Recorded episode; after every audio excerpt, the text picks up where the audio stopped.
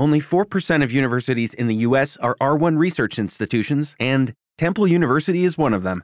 This means 100% of students have the opportunity to participate in hands-on learning and research with world-class faculty. With over 600 academic programs across 17 schools and colleges, Philadelphia's largest public university provides students with a rich variety of opportunities and propels graduates to succeed in their careers.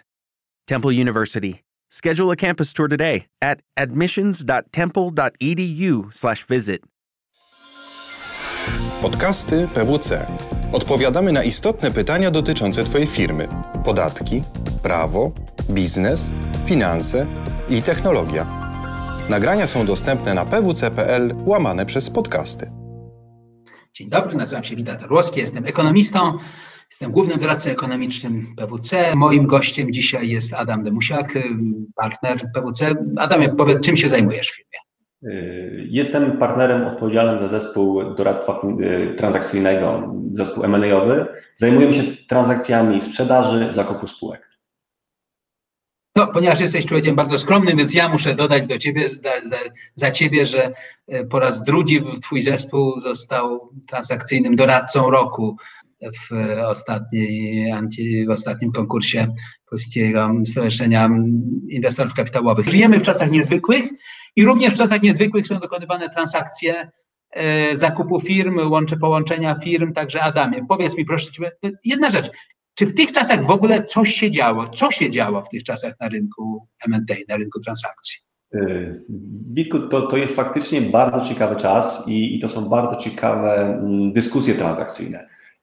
Pod kątem liczby transakcji nie mam przed sobą takiego wykresu, jak Ty miałeś, natomiast transakcje trwają średnio 6-8 miesięcy, czyli to, co będziemy potencjalnie widzieć na pewno, gdybyśmy spojrzeli na dane w kwietniu, maju, czerwcu, liczba transakcji zamkniętych jest istotnie niższa niż w poprzednich miesiącach. Natomiast z czego to wynika? Wynika to głównie z tego, że żeby zrobić transakcję, potrzebujemy kupującego i sprzedającego, którzy są w stanie uzgodnić wycenę. Czyli mają pewnego rodzaju przewidywania odnośnie przyszłości, wspólne założenia i są w stanie się dogadać odnośnie wyceny.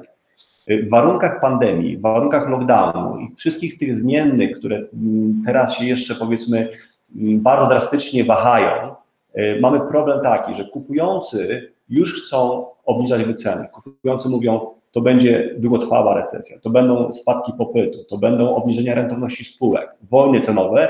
My nie możemy podtrzymać naszej oferty, która była jeszcze ważna w lutym.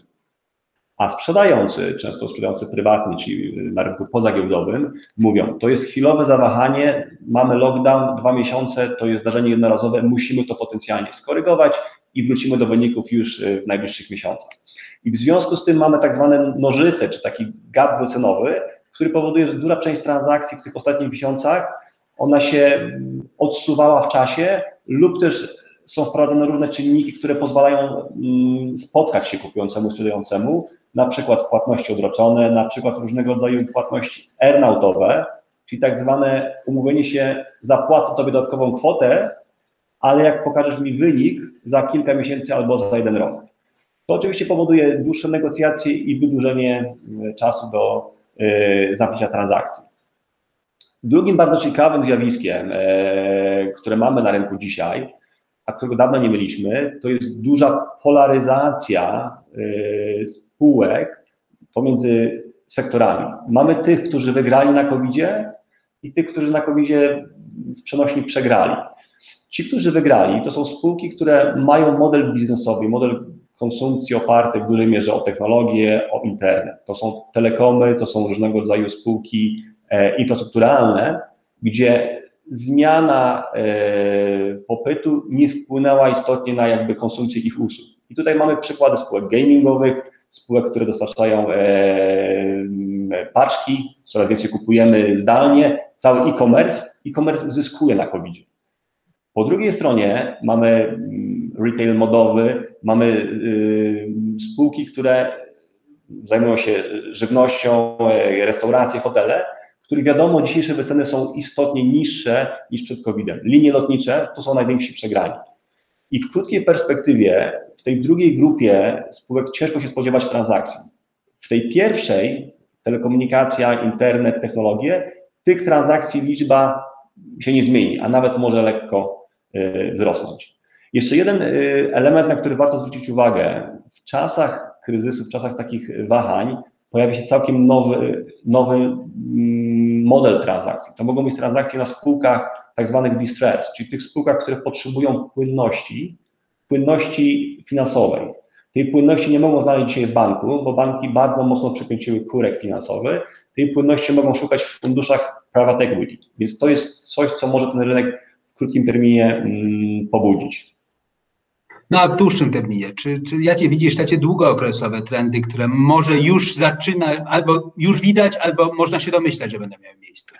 W długim terminie, czyli powiedzmy powyżej 12 miesięcy, będziemy stopniowo, podkreślam, wracać do sytuacji sprzed kryzysu, czyli pewnie trzeba się spodziewać, że 1-2 lata będziemy mieli, powiedzmy, jeszcze dalej wpływ recesji na wyniki spółek, czyli niższy popyt w spółkach produkcyjnych, niższa konsumpcja, co się przełoży na nieco niższe wyceny. Te niższe wyceny będą też pochodną tego, że inwestorzy finansowi będą bardziej selektywni, bo oni będą mieli do wyboru dużo większą grupę spośród tych, w które inwestują, więc będą płacili średnio mniej per spółka. Ale co jest ważne, spółki mocne, spółki z dobrą kadrą zarządczą, spółki technologiczne, spółki innowacyjne, uważam, że zyskają. Wyceny tych spółek powinny być po COVID-zie nawet wyższe, bo one udowodniły swoją odporność na kryzys. I w perspektywie, powiedzmy, 3 lat spodziewamy się mniej więcej powrotu do tej liczby transakcji, do podobnych poziomów wycen, która była w 2018-2019 roku.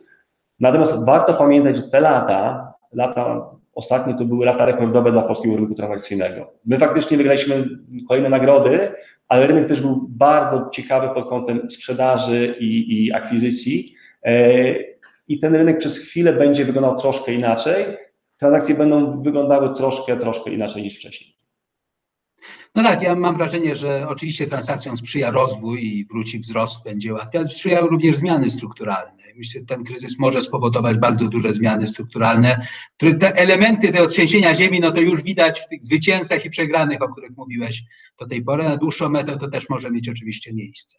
Tu jeszcze może, Witku, jeżeli mogę jeszcze jeden komentarz faktycznie, bo dobrze wskazałeś te zmiany strukturalne. Faktycznie część inwestorów finansowych przyjmujemy, że zremodeluje swoją strategię, czyli będą patrzyli bardziej na sektory niecykliczne, na sektory, w których mamy mocne spółki, które nie ucierpiały w kryzysie i być może też zrewidują swoje podejście geograficzne, być może niektóre mniejsze kraje wypadną z ich radaru inwestycyjnego.